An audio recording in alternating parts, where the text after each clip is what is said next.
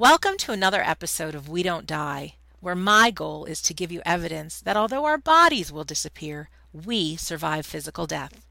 When we aren't afraid of death, we are less afraid of life. From these episodes, I aim for all of us to take more risks in life, go after our dreams, have great relationships, and hopefully a lot of joy and fun in the process. I'm your host, Sandra Champlain, author of the international bestseller, We Don't Die A Skeptic's Discovery of Life After Death. And today I am super, super thrilled to introduce you to Betty J. Eadie.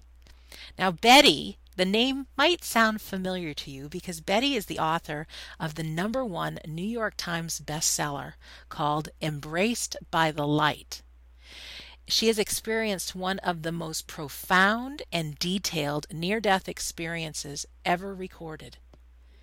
Her book, Embraced by the Light, dominated the New York Times number one slot for 78 weeks and has been translated into 40 languages. The Awakening Heart also became a New York Times bestseller, where Betty shares more about her near death experience and her heart of how she overcame her own struggles, including a terrible depression, upon returning to this world. The Ripple Effect is Betty's first teaching book and an encyclopedia of answers to spiritual questions about the afterlife. Embraced by the Light Prayers and Devotions for Daily Living is a daily devotional of ongoing guidance and inspiration for each day's trials, triumphs, losses, and blessings. Betty has spoken to and worked with various groups, including the terminally ill, a prominent cancer research center, IANDS, and eventually became a clinical hypnotherapist to help her connect with that eternal part of us all that is our spirit within our mortal body and can foster healing. Since having her visit to the spirit world and afterlife, Betty has worked tirelessly to help people learn that life does not end when we die and has carried the message of God's unconditional love to millions all over the globe through her books, numerous television appearances, and radio interviews, as well as speaking events and various media. Her website is embracedbythelight.com, and we'll be getting to more of that at the end of the show. But right now, it is with so much joy that I introduce you to Betty Eadie. Hello, Betty.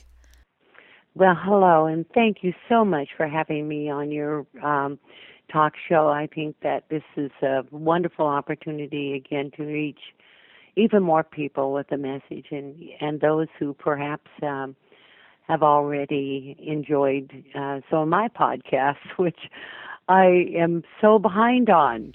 Oh, that happens.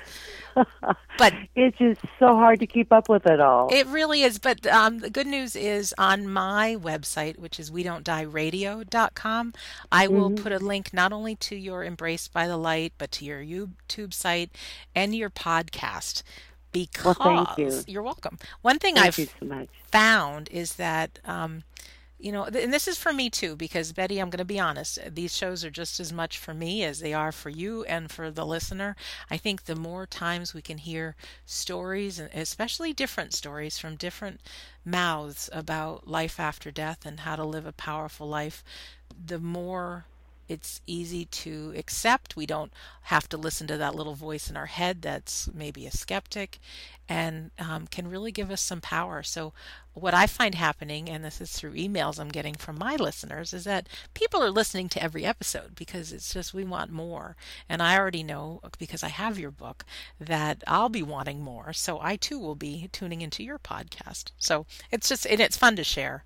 I I don't think you ever tire. At least I I know I don't, and I and I can tell by the sound of your voice that you certainly um feel the same, and that is that you never can hear enough. I just um uh just before I uh, got on the phone here, I was uh looking at my email and uh some of the email that came to me just uh the last uh I don't know, a couple of hours, um, stories about their near death experiences, story about their spiritual experiences, all about the mysteries and and the miracles of of God. And um, people want uh, want to know why why me? Why were they suddenly in touch with something so profound? And um, it's it's exciting. And you know, these are the days when the awakening, uh, the reason I uh, called my book The Awakening Heart, because not just referring to my own, but we are in the awakening of spirituality in a greater way than ever before.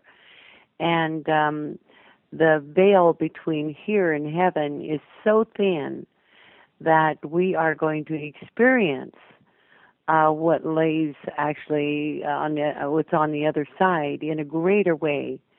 And so, um, you know, people are going to call them what they what they will. Basically, um, I just uh, saw it during my near-death experience that there is this, um, uh, you know, before, bef- we have reached a point of where we must make a change. And before that change, there's always the rubbing against the friction, right. the problems, and we are in that now as uh, as a world, not just um, here in the U.S., but as a world. We are uh, feeling that friction, we're feeling that heat, we're feeling that fire, and therefore, on the other side, it's kind of their job to lessen uh, that fear and anxiety by um, showing us more of what is on the other side.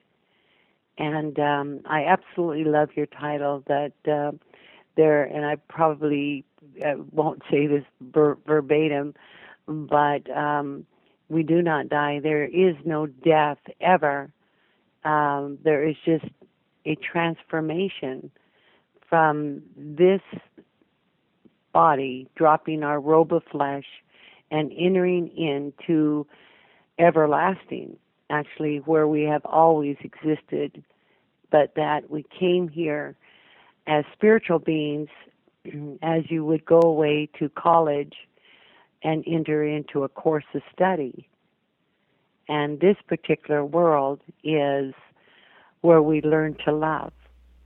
Hmm, that's beautiful. Under difficult situations and our love is tested all the time, as as many will know, and um, the breaking up of families and all of that is all a part about love or the lack of love, and so the experience is very very challenging, but we can do it, and that's what I will spend the rest of my life encouraging people uh, to keep going forward and always put love first.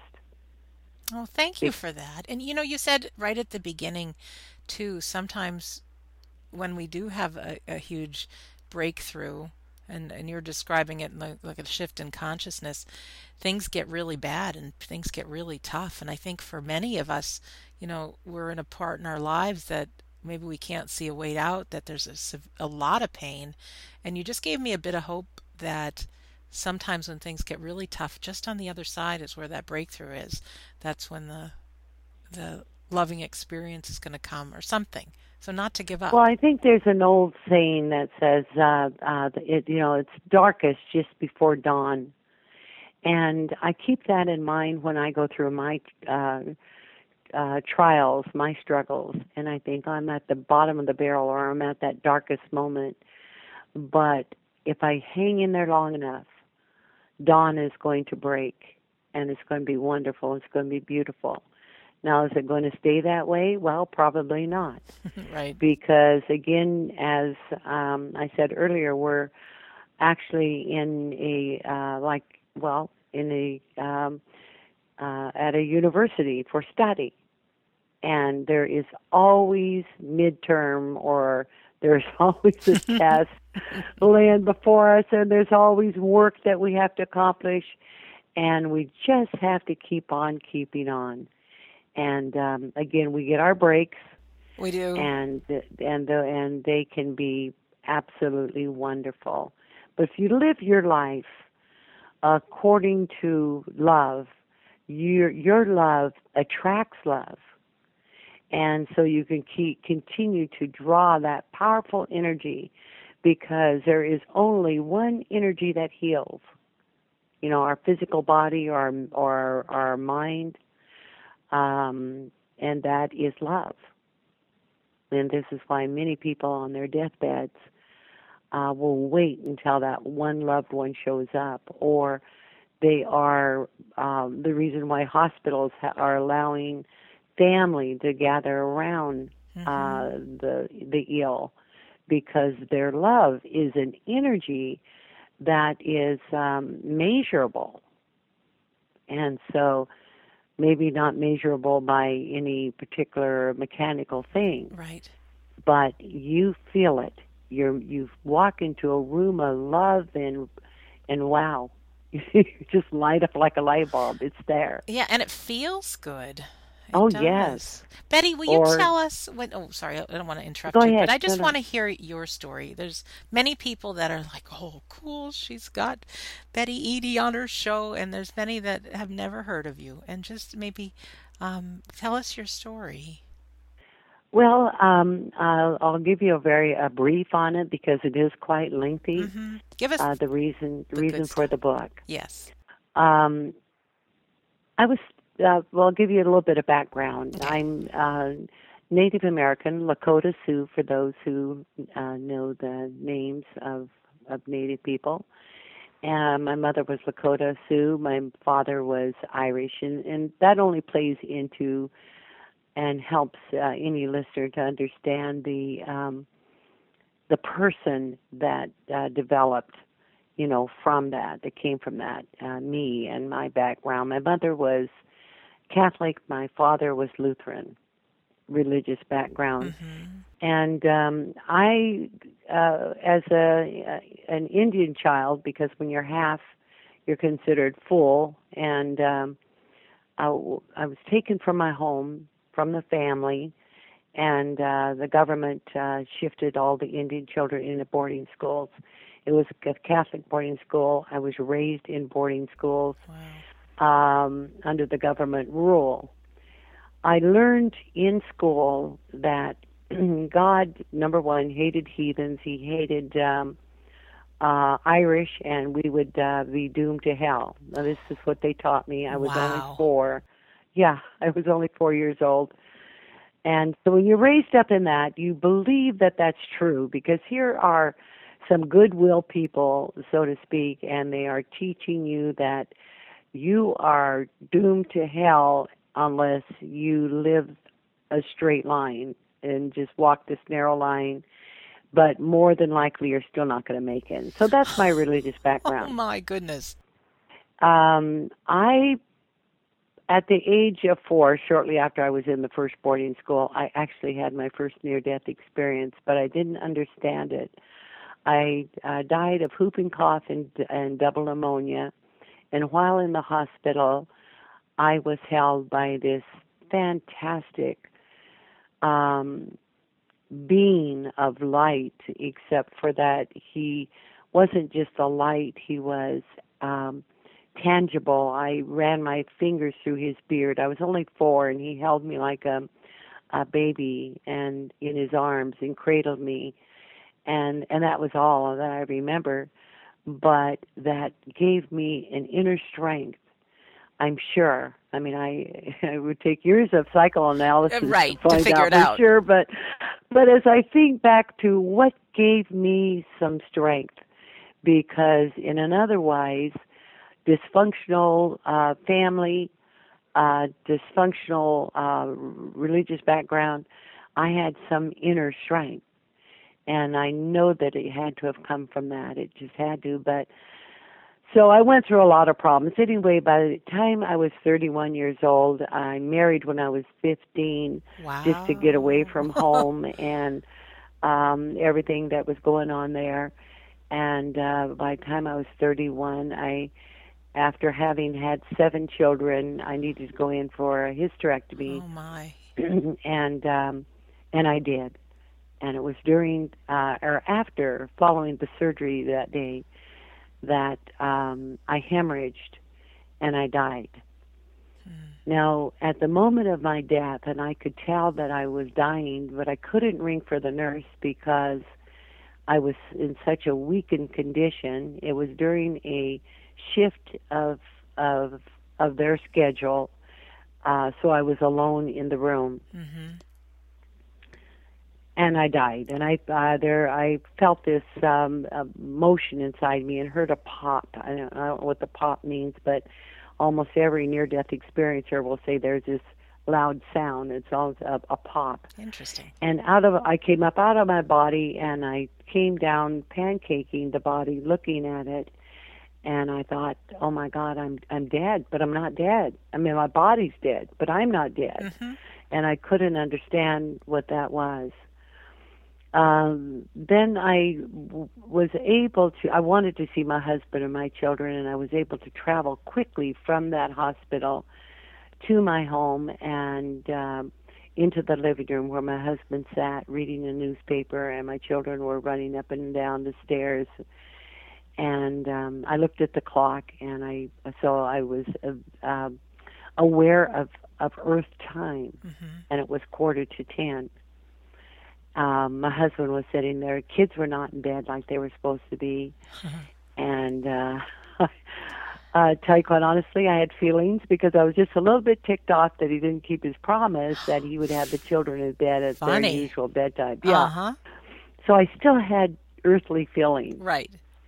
but as I watched my children, uh, those feelings begin to um, to leave me.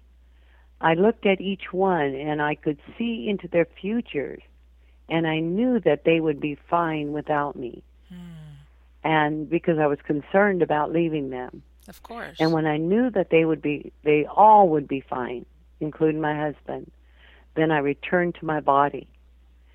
And um, I began a journey that changed my life forever as I was spiraled down this uh, long tunnel and into the most beautiful place that anyone could ever imagine. And not because of the visual uh, it was a black space. It was dark. If you put you, if you've ever been camping and you've taken your hand and put it in front of your face to see in the middle of the woods and you can't even see your hand, right. that was what I felt. But what, or I, I couldn't see, but what I felt was incredible love. Um, just, uh, just bathing me and and warming me and I felt wonderful and and if I didn't move from that place ever I would have enjoyed it for eternity. Wow. I that's just lovely. I, I that's how wonderful it was. But a pinpoint of light came through just pierced through this blackness uh, like a bright bright spotlight and it seemed to look for me and found me and I was drawn into it. And when I came into the light, that is when I met Jesus Christ. Now, I know that's startling for a lot of people. It was startling for me. I would never have imagined being in, you know, just. I just can't tell you how I would not have imagined being in his presence, much less him loving me and yet he embraced me and held me and laughed while he was holding me. wow. The most wonderful chuckle that any person, if you've ever been held by someone chuckling and you feel their body movement, that was Jesus. And I just couldn't believe it and I knew who he was. I didn't I didn't I I asked him about the nail prints in his hands because, of course, that's what I was taught, and that's what I saw in all the Catholic uh, churches. Yes. And he said, "But you don't need to see my pain to know who I am." Wow. And I don't know exactly what that means, but I'm glad that I didn't need to see his pain to know who he, you know, who he is. And um and he just loved me and uh I I just I kind of oddly enough, I chastised him for having had to come to Earth. And I said, Do you know what I went through? The Indian boarding schools and all the terror that I experienced? And he said, All to make you who you are today. Wow. And I didn't I didn't understand that at the at the moment. No. I I really didn't. I only understand now as I look back. But um he went on and and there's a lot more, but he went on to have me experience the heavens. And um, I saw a waterfall that was beautiful, and every little droplet of water uh, had a tone in it as it rippled over the the water, or the rocks, and um, and I, I understood that each tone was singing praises unto God. And uh, uh, I had imagined when I was a kid when the churches spoke about going to heaven and singing alleluias forever, mm-hmm. I thought, oh, how boring. Because, for one thing, I don't sing very well, or I did then, but I didn't want to sing alleluias. And then I thought, what an egotistical God that he would want us to sing alleluias to him forever. Right. I mean, that's it, right? Yeah, I went to Catholic school myself. so I couldn't believe it and but the, then I saw how we glorify God. He is an evolving being, just as we are His, because we are His creation, and we are evolving. God is evolving, and what we do to bless Him, whatever we do good, blesses Him as well. Just as children bless their parents when they evolve into greater men and greater women through their own works. And I mean, just all of this uh, came to me so quickly. All the, not just the questioning of it, all the questions of it, any thought of it, but all the answers just poured into me. Wow. I never and thought of I, an evolving God. I'm just thinking of that with everything I've learned. God is God. But what a beautiful right. yeah, picture in my mind. Right. That's really And he wants cool. us to evolve. He wants us to become like he is. Just as parents that have already mastered being a parent, a good parent. And then they want to teach their children, look, I did that and that wasn't a good good thing and so I did this and this worked. Same way God works through our lives.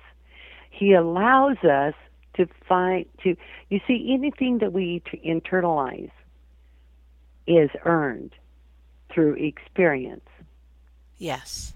Knowledge is only acquired through experience. I mean, you can osmosis you can learn a lot of things but it is not internalized until you have experienced it for yourself and then that experience you own it this it becomes true. a part of your essence forever osmosis is not a part of your experience well it's like learning something in a textbook and then leaving school and then learning it on the job Exactly. It becomes you, it becomes in your DNA when you actually have the action.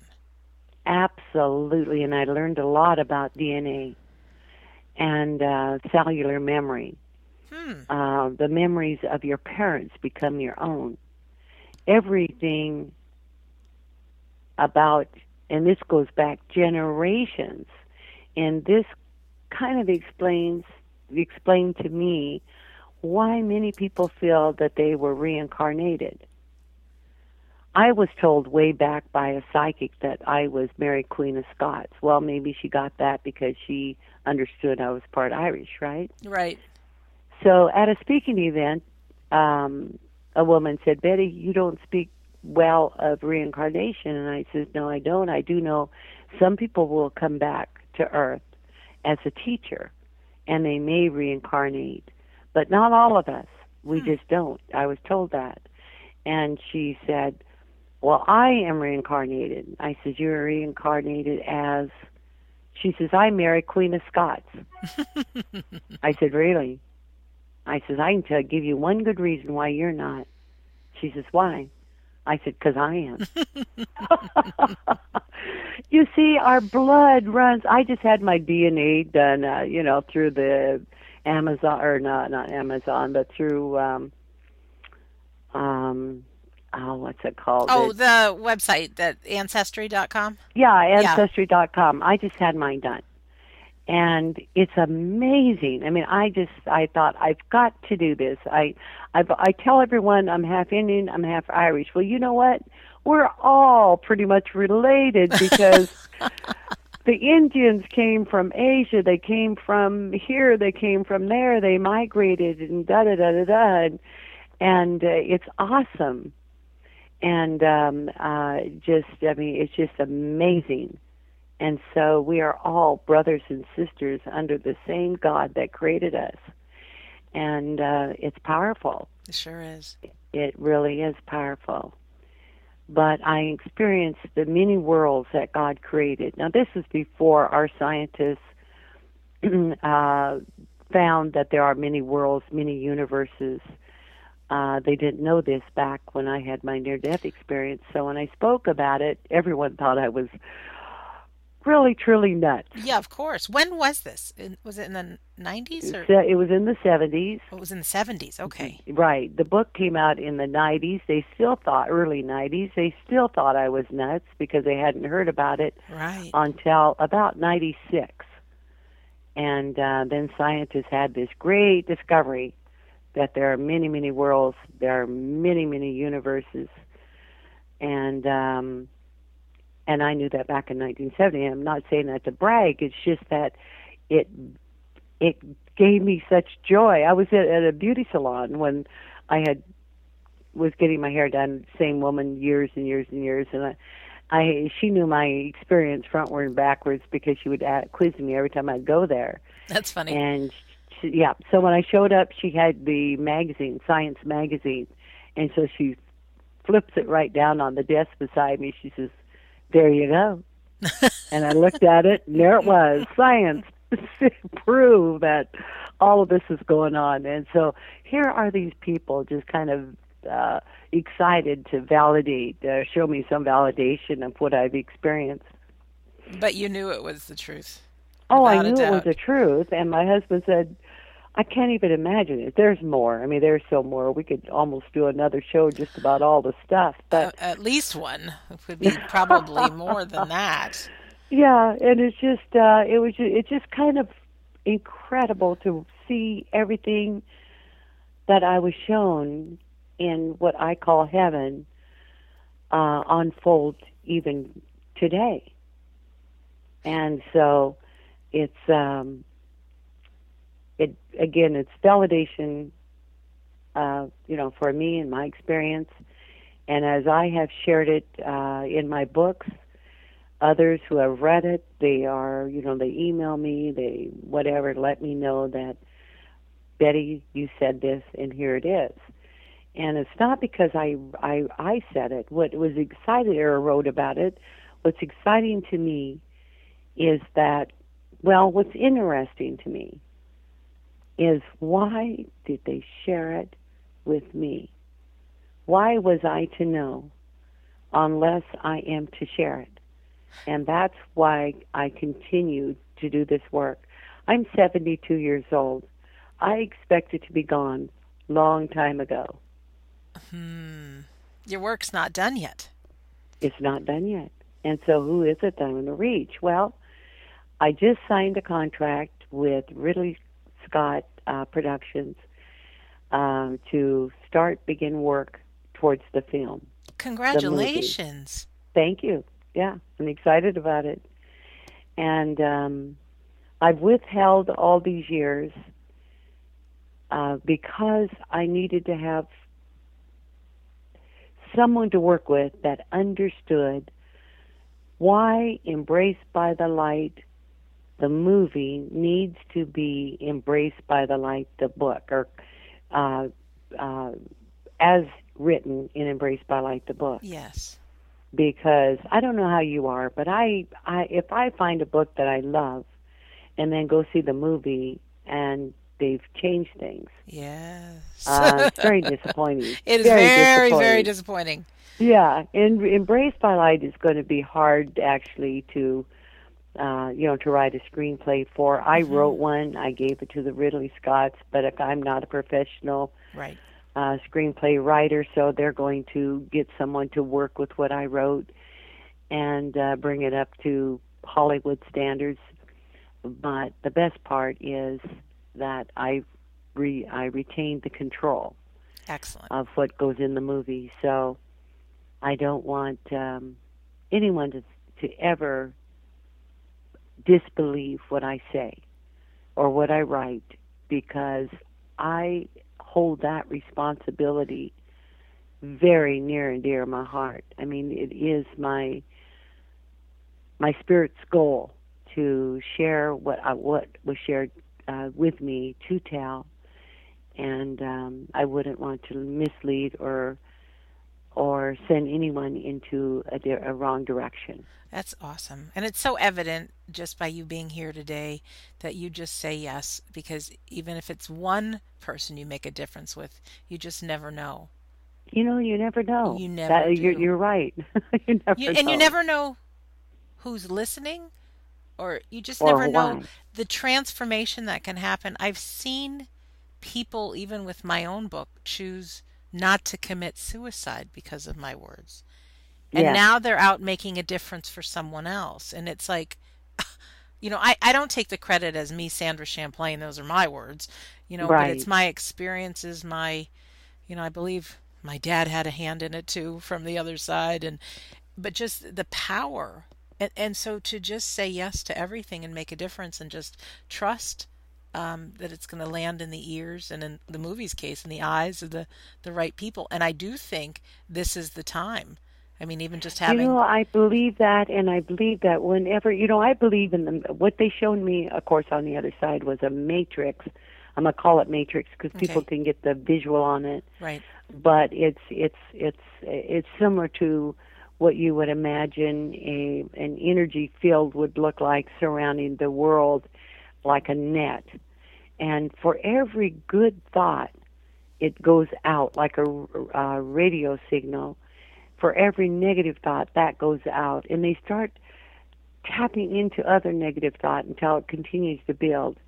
And then someone who is very negative might draw all of that into them because they become a conduit a or a source to be landed upon can you you know what I, can you I get do. the picture all right and the same thing then is true for what you put out there in your book is if it's blessed that one person uh, and kept them from suicide, that you know it's going to ripple out.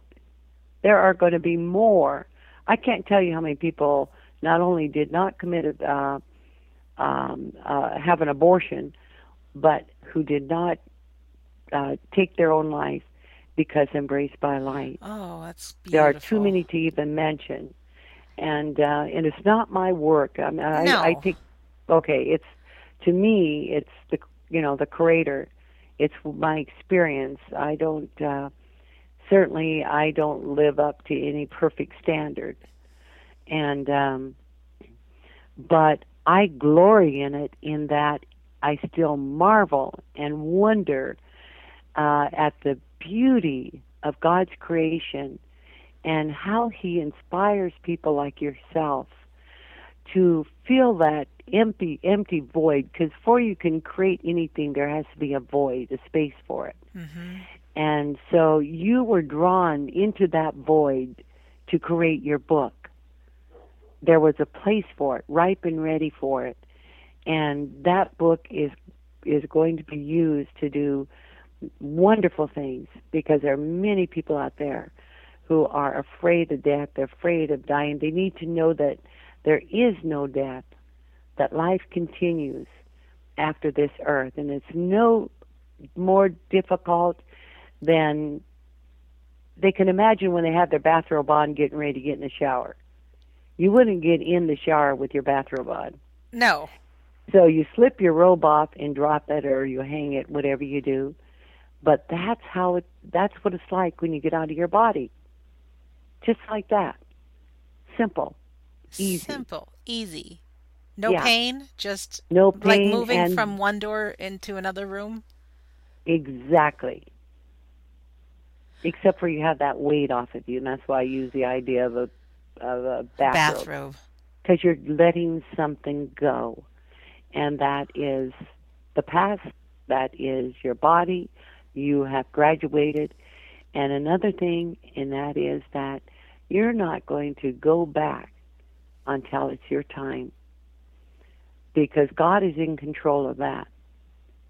And if it's your time to go, nothing's going to keep you here, nothing's going to prevent it. You're just going to go. Otherwise, everyone would say, I was driving down the road and I almost got hit. Hmm. Well, you almost, but why didn't you? Right. Not your time. It's not your time. Did And at the time of death, there's no pain. So there's no pain in death. There is pain in staying. There's pain in recovery. yes. There's No pain in death. Betty, did you experience what so many people experience as like a life review and seeing angels or deceased loved ones? Any of that? I did. I uh, I I had to see that. Everyone will need to go through a life review. I was told because it's through the life review that you, um, well, you see the harm that you've done. You see the, you experience everything in your life um, that you've done t- to others. If if there's no uh, repentance or forgiveness, that's where that comes in and um, uh, I experienced some of that. It wasn't pleasure, pleasurable at all, but um, but at the end of the life review, you will experience, and you experience the ripple effect of it. What do you mean? So, well, like this one woman I met, she had a an NDE. She was uh, actually uh, in college. She was uh, walking to campus late at night when she felt uh, someone hit her back several times, like a fist, hmm and um, uh, she lost consciousness. And then she said the next thing she knew, she was floating above her body, watching as this man was stabbing her in the back. Oh my. He drug her into the bushes. He slit her fist, or her, or her, not her wrist, but her Throat. her throat. Made attempts at slicing her throat. He did all kinds of things to her. Raped her. Um, Oh. While she was observing this, she wasn't experiencing it. She was watching it, and she said she was told that this man, uh, if she didn't come back to her body, that this man would be found guilty, of course, and he would be sent to prison for murder, and he would never have an opportunity to change his ways. But if she came back, that he would have that opportunity. She came back into her body. And she said, I don't know why I did. She says, I was like another person. I, all I felt was love. And I felt love for this man who assaulted me oh because he my. had been assaulted.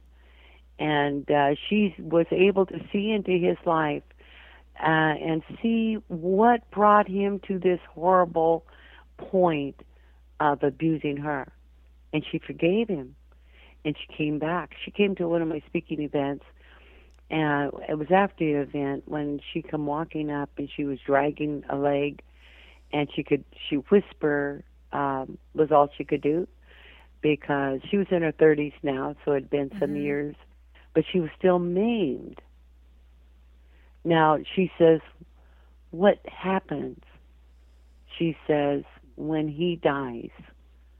I said, If he has not made that right with himself and with God, he is going to experience everything that you experienced. Oh. You know, in the Bible where it says 10 times whatever the amount, I forget now, but yes. yeah, you're going to experience the whole ripple. He's going to experience her pain. He's going to experience that she was an only child. He's going to experience the pain of her mother, the pain of the father, the pain of the relatives, every pain until every last drop of pain from that particular deed has been experienced. Ouch. Yeah. yeah, Wow. exactly. Yeah. It all must be reversed. And the same thing happens. And by the time I couldn't stand anymore, my Uh-huh. life review, I didn't do commit any heinous crimes or do anything like that, but I was mean to people and said hurtful things, and I had to feel their soul and what they felt at the moment when I stung them with my quick tongue, and um, and it was painful to me, Of very course. painful.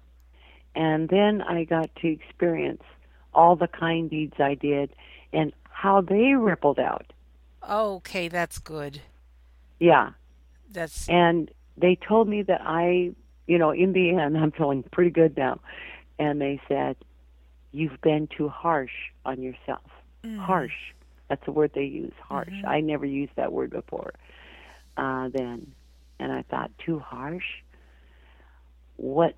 Well, that's where, you know, when you have a conscience, sometimes you browbeat yourself, you Yes. beat yourself for all your mistakes. right. Well, they said I was too harsh on myself and I needed to lighten up. Yeah. And Yeah. I thought, how wonderful that is. That's wonderful. So when I see then and hear from people who Embraced by Light has brought some comfort or transformed their life, and they'll say, I know you've heard this many times before, but I just had to tell you, and I hope you don't get bored. I'm going, I'm just going, don't get bored. Are you kidding me? You are my lifesaver. That's oh, it's like, ka-ching, this is another experience I'm going to experience as a wonderful experience on the other side. that's fantastic. Can Yes, we make amends here so that we don't have to go through such Absolutely. And this is what actually most of the churches teach, and that is um, whatever amends you can make. Some people, um, they'll suffer because they, uh, they're past being the ability to make an amend. But if you can go to someone you've hurt and you tell them that you're sorry and mean it, you're sorry. And whether they accept that or not, that's up to them Hmm. but you have to mean it from your heart and just say, you know what, what I said was a very hurtful thing, and please forgive me. I'm sorry. That's up to them. Uh, if you've stolen something, return it and apologize for it. You know, there was a, there's a scripture that said, conf, you know, confess your sin to men. Um, Catholics always thought you had to go to confession. Yes, I know about that. Okay, all right. um, when you confess your sin to men, let's let's say that you did something that was not not really hurtful or harmful or whatever, but you just felt like you had to tell someone. Yes. Let's say you told me. Do you know what how and, and I know you've done this to other people, to your friends, your rel- relatives. Once you get it out of your mouth that it was not a good thing, you feel this weight come off your chest. Definitely. Yeah, that is uh, the psychology of releasing that builds up negativity. So you can open that channel, that flow of, of serenity and peace, and just let it flow. And so we can confess our sins by going to a person that is that we feel that we have done wrong. hmm We can ask for forgiveness. Whether they forgive us or, or not is on them. It may take them a while to forget. And so you can't judge them. Say, okay, you haven't forgiven me. It's on you. No, uh-uh. It might take them a while to forget it. So you don't judge them. You just have to do your part and make right any wrong that you can make right. And um, and the others, you have to, and then you have to forgive yourself. You know, ask forgiveness uh, to God. But the gr- hardest part is forgiving yourself. It- and um, It resonates with me when you said you were harsh with yourself because I have had more people tell me that they can't believe how hard I am on myself, and I would never be that way on someone else. Well, you expect more out of yourself because you know what's in you. right. You don't know what's in them, and um, and which is a good sign because when you're harsh on yourself, it's because you know better. You know you can do it. You know that you can rise above. You know all of that, Well, and so you.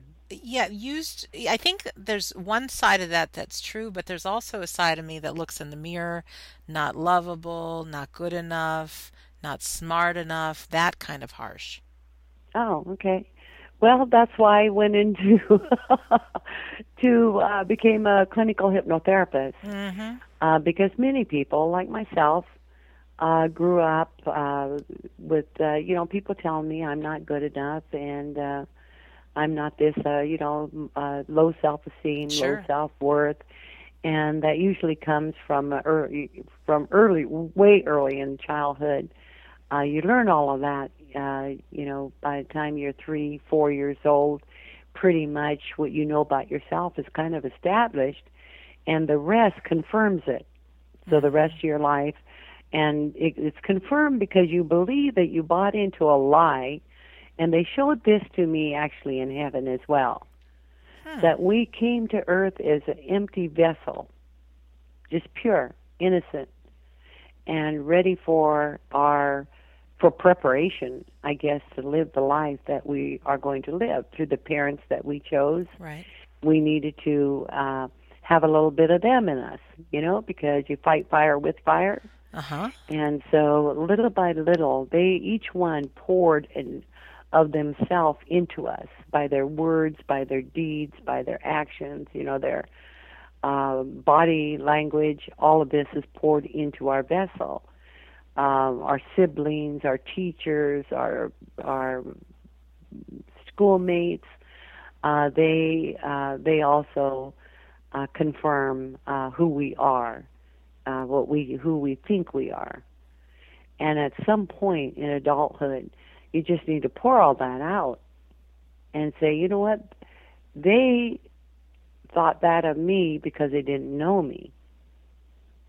And I lived a lie by trying to live the person that they told me I was. Now I'm going to rethink who I am Mm-hmm. and I'm going to create the person I want to be. And then you do that instead. Because now you're in c- control of your own thought. Now, you don't want to get rid of everything because everything you know, that's poured into you is prepares you for the tough times ahead Sure. if you were raised in a tough situation right. and uh, so you become thankful for it and everything you have to be grateful for and bless and it will bless you and that's what i i've had to do because um i was raised in indian boarding schools i don't know of a tougher place to be raised No. I really don't. These are kids that have been abused. These are kids that abuse. Um, they were angry. They were taken away from their families, uh, and and they lost hope. And had I not had this near-death experience, I can't even imagine, you know, my life. I, I really can't even imagine what that might have been. So, again, removing any judgment of anyone else's life. Right. I see my experience as a plus factor in my life and also a mission that I will continue to perform until I'm taken home. And um, when I finish that mission, which I hope it's the movie because I'm so excited to Oh, that's a big deal. That's so exciting. yeah, it's exciting, and I want to. Here's what I want to do. I want to visit as many theaters as I can, That's great. uh, and sit in the back and watch the people watch Embrace. oh, I really do. that's great. Now, whether or not I let them know that I'm there, I don't know if I have enough guts to do that. but I just want to. It's a dream. It's a um, it's it's my wish. I just want to do it. I just want to set up there and just absorb them and uh, their feelings. And so that's how I want. That's how good I want this movie to be. I want them to sense and feel a touch of heaven that I brought back. Oh, you gave me goosebumps. Yeah. Well, we all want that. Did you, Betty? Did you experience any people or any pets or any vision? I mean, I, I, I know it's almost impossible because we haven't been there. But is yeah. there a yes, vision, vision Mm-hmm. of heaven that maybe you could describe that? Because there's some people listening here that have been told themselves or a loved one only has a few days left, or there's a lot of fear, and to just know that it's going to be okay. Well, it is going to be okay. And uh, the thoughts on the other side, first off, when you pass and you're on the other side, are not really going to be about your loved ones here on earth. No? Um, uh, you you don't grieve for them. Hmm. Uh, now you do look after them because we have this eternal connection with our loved ones, and uh, so yes, they do. Uh, they can come and uh, forewarn you of something that you may need to be protected from. They can come and help you. Well, people know that. I mean, Mhm. it's just. Uh, uh, they I can do this in various ways. I they just want to hear it. I know, but I want to hear it. Yeah, yeah, yeah, yeah. They yeah, do. keep, and yeah. Tell us this. um, I felt my husband here just a, a few months ago. He died four years ago, and Mhm.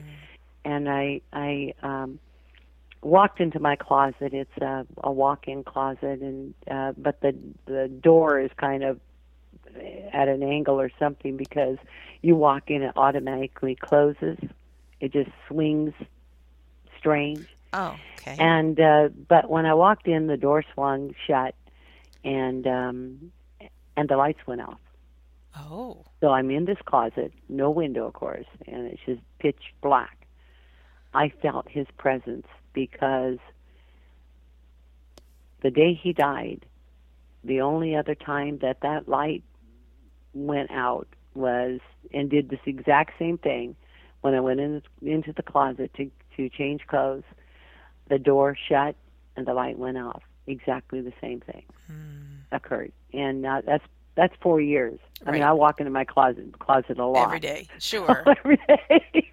so now it could be my subconscious mind making the connection, but when your spirit feels the essence of another spirit, you know it's different. yes. You know, you really do know and and uh, my daughter said that she he loved blue jays and she said she you see them all the time here uh but she says this particular one she felt something from and it just walked right alongside her and um so whatever we tap into like that i you know i just say follow your heart feel your spirit if it feels right to you then it's right and so because uh, the way that they make contact it it can vary uh, in so many different. I mean, it's just uh, you just can't say the only way they're going to appear is a ghostly figure or this, that, or the other. There are so many ways that the people from on the other side will make that contact. It'll be the perfect contact for each individual, so you'll know. Oh, I have another question. hmm Only because I got myself into a lot of hot water by writing this in my book. Uh oh. Uh, well, besides having my book, I'm also a chef, and I Okay. own I own a chocolate shop. And Mm. inside the book, I say something like, "There's no chocolate in heaven." Now, I say that, and what I meant by that, so I'm coming clean here, and this is, you know, I don't push my beliefs on anyone. I don't say it's the truth, but my idea and I my thought is while we're here on planet Earth, we have a body and we have the five senses. So my thought was while we're here on Earth, use our eyes and see the beautiful sunrise. Use our ears and hear the beautiful music. Use our tongue and taste the chocolate. Use our touch and feel the embrace of a hug. So our we get something here on earth having the five senses. So what I was trying to say is to live in the present moment, to experience instead of being how often we're all in our heads and not paying attention to the human being right in front of us. So, by saying there's no chocolate in heaven, uh, what I was trying to say is really experience our body while we have it now. So, here's the question, and I'm quite okay with being wrong, but is there a sense of having a body, of experiencing? Touch and sight and smell and and taste in heaven. One lady said to me, if there's no chocolate in heaven, means that I can't hug my child when I get reunited. And I, I felt awful because that wasn't what I meant. But do you have any words of, is there that sense of comfort, of se- those senses? There is, there is all of that. And, but it's heightened. Okay, so our senses our senses are so increased that it's incredible. I can't even describe it. Um, they are so awesome. And um, uh, the when you talked about you mentioned chocolate, that's I you know I don't I I I don't even know how to tell you this. Um, when my husband passed and I walked into the closet and um I needed to get dressed uh, so that you know the when the morticians and whatnot mm-hmm. came for his body I'd be have clothes on. So I went into the closet, the door shut, the lights went off. And as I stood there, I felt as though and I can only describe it, and I've told everyone, so you're not the first to hear this, but I told everyone because it just blew me away that this white milk chocolate just seemed to pour over me. Wow. And its warmth and its lightness and its beauty. I mean, it was just like milk chocolate. I mean, I didn't know how else to describe it. Mm-hmm. And um, I came out of my closet 45 minutes later, fully dressed. The light never came on, back on, and I, I so I lost 45 minutes of whatever was going on because I just walked in, lights went, shut, door shut, the light went off. I was covered with white milk chocolate, and um, walked out dressed, fully dressed. Now in my closet if anyone were to walk in there, they'd say, "Oh my gosh, she needs to do something about this closet." I wouldn't be able to find. I don't know what I wore that day, but I wouldn't have been able to match up a pair of pants with a with a shirt right. or a blouse or anything. You know, especially in the dark. yeah, especially in the dark, covered with all this chocolate, and uh, I just came out. But I that I had such peace um, and feelings of uh, serenity. Um, you just you just would never you just couldn't you just couldn't even imagine it. All right, and I'm gonna tell you one more thing. This is to be really odd, and I haven't told anyone publicly about this, so I'll leave you with something some special. juicy nugget. And when I'm watching the movie, I can remember this. she told me first. Go ahead. You're going to be the first to know about okay. this, only because you got such a hassle about your chocolate. Okay. Yes. All right. So now that was four years ago when my husband passed. Well, not too long ago, within a year, uh, this this uh, six months, seven months, something like that um, now, I, my husband that just passed, uh, he and I, we were married almost 50 years. Uh, but before that, I was married uh, briefly, uh, six years, five, six, five years, something. And um, we didn't have a whole lot of contact or anything. But anyway, uh, after uh, just six months ago, I get a phone call. Now, get this too, on my husband's birthday. Wow. The phone rings. It's my ex husband. Wow. The one you married yeah. when you were 15? Right. Wow. And he said, Betty, is there a chance that I could get to see you and the children? We had three together. Mm-hmm. We actually had four, but one died. He says, uh, and they're in their 50s. We're talking about 50 years now. Oh boy. And um, he says that I could see them before I die, before I pass. He says I have one week. He says I just got out of the hospital. They found him, found him dead in his home, and took him to the hospital, revived him, and now the doctor says he has about a week. Hmm. And I said, I'll call them. We'll we'll find out. So I grab them, and I, of course, they went. I mean, they're very loving children, and Yes. they they didn't know him all that well, but they went. And uh, I says, let's just go. I mean, we've got to do this out of the kindness of our heart, and we did. And um, he hesitated, but uh, we we ended up being there six weeks. He didn't die. Oh. I know, and uh, so I know it sounds terrible, but no. We were there, and uh, and I told him we, you know, we're going to just give him all the love of family and whatnot That's until beautiful. until he goes. But here's the thing. He said, I had what you wrote about and I never believed. He says, I didn't believe in your near death experience. Oh. He said, people would ask me about it and I just tell them I don't believe it. He says, because I never believed in God. And for one, for one, and he says, and when you die, you die. It's over. Yeah, it's over. He says, until I died.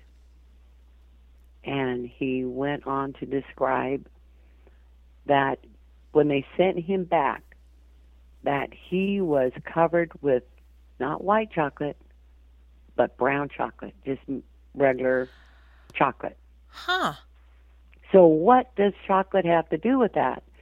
Then I receive an email from a woman that's talking about chocolate. And I thought, I don't know. So this is something that's very curious.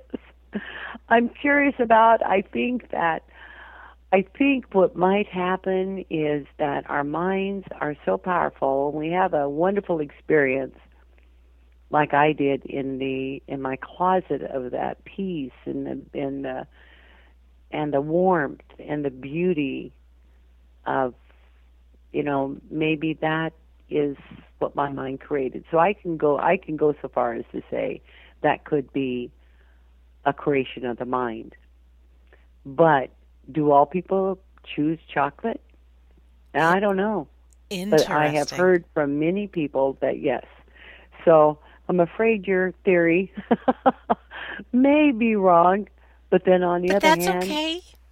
yeah. I'm okay being wrong, and I assert that while we're here with this body, to live in the present moment and experience with all of our senses, because far too often, and I think that you've probably heard this too, regrets that people have is they weren't present to certain things happening.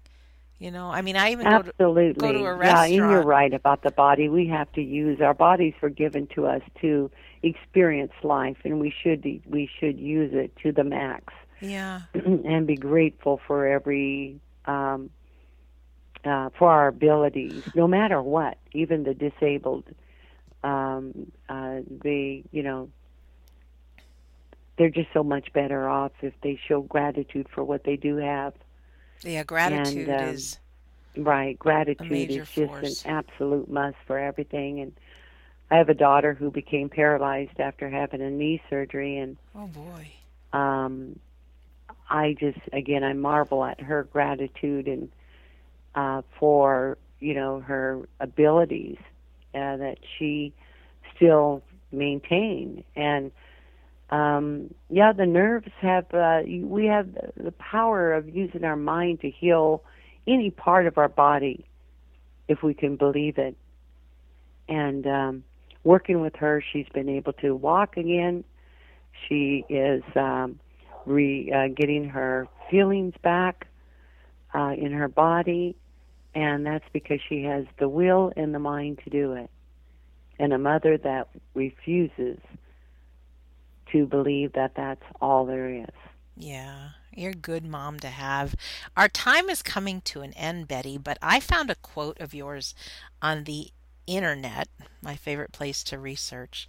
And you had mentioned something about this earlier on, and I'm just wondering, I'm going to read the quote, and just if you can leave us some words of wisdom because I think this is juicy. You wrote, and I th- think this is you because it's quoted by you. If Okay. we if we understood the power of our thoughts, we would guard them more closely. If we understood the awesome power of our words, we would prefer silence to almost anything negative. In our thoughts and words, we create our weaknesses and our strengths. Amen. And yes, I did write that, Mhm. and that is um, absolutely true. And um, you know, our our doctors are finding that out that that is true as well. When you listen to the um, words people speak, they literally declare uh, the ailment. Um, like, oh, I don't. Uh, let me see again, going back to my uh, speaking event, I always say at the time when I did my research on the internet and other where other places, I found out that the the number one item bought in any drugstore was Preparation H. you know what that is? I right? do. And do you know the word that would cause them to have to go to the store to buy it? People are always saying you're a pain in the butt, Yes, right? right, and in other words correct. yeah or oh my stomach you make me sick or you know they and they they will even take and, and touch their stomach. So you're not only given saying what is sick in you you're touching it and and um uh declaring it. In, in other words you are a co-creator with god. We all are. And we use our words to create.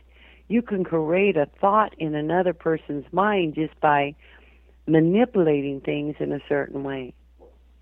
And again, why I went into hypnotherapy, I learned that you the power of the mind is so wonderful. God created us in such a beautiful way. If you can think it, you can become it, no matter what it is. Oh, good, bad, or indifferent. Good news. Yeah. So you must be aware of your thoughts because the thoughts are seeds. And by your words, you're declaring it. And by your actions, you are planting it. It is there. Wow. Yeah. So you have to be so careful and and and trust me and believe me, I don't do it all the time myself. Oh, it's I know. very very challenging, but it's something to to keep in mind and to work on it at all times. Oh, thank you so much. I know, Betty, there's so much more we could talk about, and um, but the the bottom line is, I'm sending you like a big uh, thank you. I love you. You are to me an inspiration of who I want to become with my message and and you had said earlier, you know, why did I get this and why did this happen to me? And I have this just this funny visual that, you know, God floating around with these big missions. Well, these two, these two gals have pretty big mouths, you know. they love well, people. I think, yeah, no, you, you. I'm sure that what happened is we volunteered. I know. Yeah, he says, okay, I need this done, that done, and this done, and we're going, I'll do it. I'll do it. I'll do it. Oh, there's going to be some pain involved. Oh, that's all Yeah. right. That's I'm, all right, I'm I tough. can handle it. I'm tough. I love people. I can share.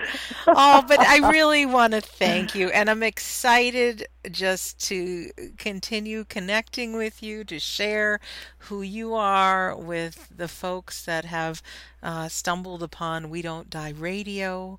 Um, right. and just to share because there's so much strength in numbers and it feels good not only to just have listened to you for the past hour but this it's I, I get this visual of like this army being created of those of us who somewhere deep inside we knew this is the truth we knew that there's a higher purpose um, a lot of people have had life uh, near death experiences I've found Oh, that yeah. have never told anybody because they were afraid of what people would think. But to create this safe place that no, this is real, this is good, have the courage, speak it. And the more this army gets created, army for the good, the more lives will be impacted, the more faith we'll have, the more um, healing will occur, the more forgiveness, and ultimately, like you say, being here on earth, the more love will be generated, and the more love we give, I know the more love we receive. So, Betty, thank you for being just such a foundation and such a gosh, just a giving, generous soul. You will never see. Oh, maybe I'll take that back.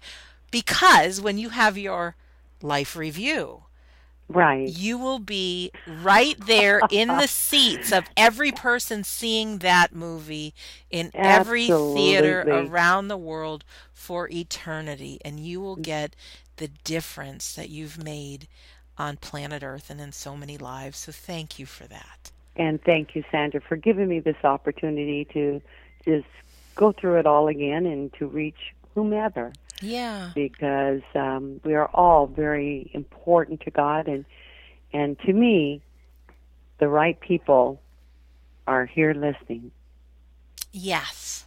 And this is to our listener who spent the last hour with Betty and I. Thank you for your time. Thank you for just being on the edge of your seat and listening. And I do hope it's made a difference in your life. I think it has, because it has in mine as well. And Betty can be reached. uh, You can go to her website, embracedbythelight.com, and also on my website, we don't die radio.com. I have a picture of Betty. I have her website link, also her, the link to the podcast, and she's got some YouTube videos, and I'll have them all right there. So, this is Sandra Champlain. I've been your host. And as a reminder, I believe that life is an education for the soul and that your life here on earth is important.